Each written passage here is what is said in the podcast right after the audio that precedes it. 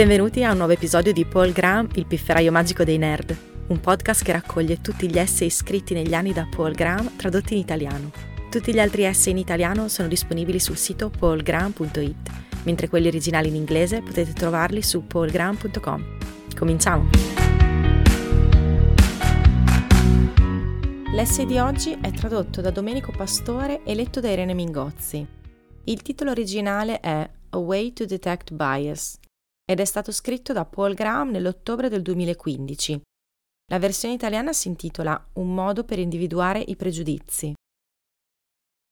Per molti sarà una sorpresa, ma in alcuni casi è possibile individuare i pregiudizi in un processo di selezione senza conoscere nulla del gruppo di candidati.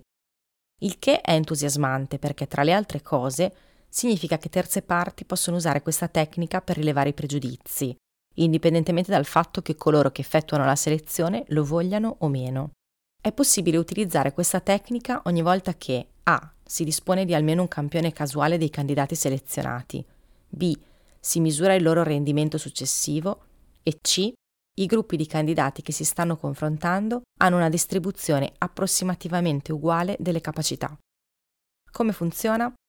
Pensate a cosa significa essere parziali.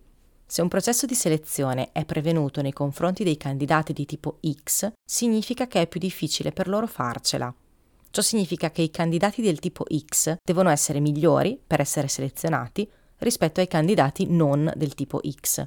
Ciò significa che i candidati del tipo X che riescono a superare il processo di selezione dovranno essere migliori degli altri candidati selezionati. E se si misurano le prestazioni di tutti i candidati selezionati, si saprà se lo fanno. Naturalmente, il test utilizzato per misurare le prestazioni deve essere valido, in particolare non deve essere invalidato dal pregiudizio che si sta cercando di misurare, ma ci sono alcuni ambiti in cui è possibile misurare le prestazioni e in questi la rilevazione dei pregiudizi è semplice. Volete sapere se il processo di selezione è stato influenzato da un certo tipo di candidati? Verificate se questi hanno ottenuto risultati migliori di altri. Questa non è solo un'euristica per individuare i pregiudizi, è il significato di pregiudizio.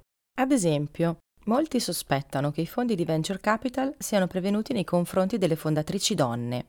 Sarebbe facile individuarlo. Tra le società in portafoglio, le start-up con fondatrici donne vanno meglio di quelle senza? Un paio di mesi fa, una società di venture capital ha pubblicato, quasi certamente involontariamente, uno studio che mostra questo tipo di pregiudizio. First Round Capital ha rilevato che, tra le società in portafoglio, le start-up con fondatrici donne hanno superato quelle senza del 63%.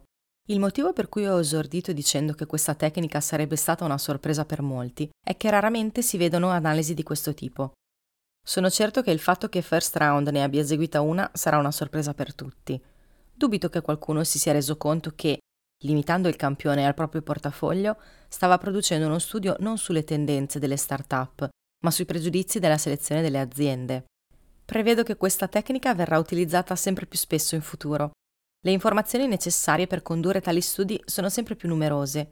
I dati su chi si candida sono di solito strettamente custoditi dalle organizzazioni che le selezionano, ma oggi i dati su chi viene selezionato sono spesso disponibili pubblicamente a chiunque si prenda la briga di aggregarli.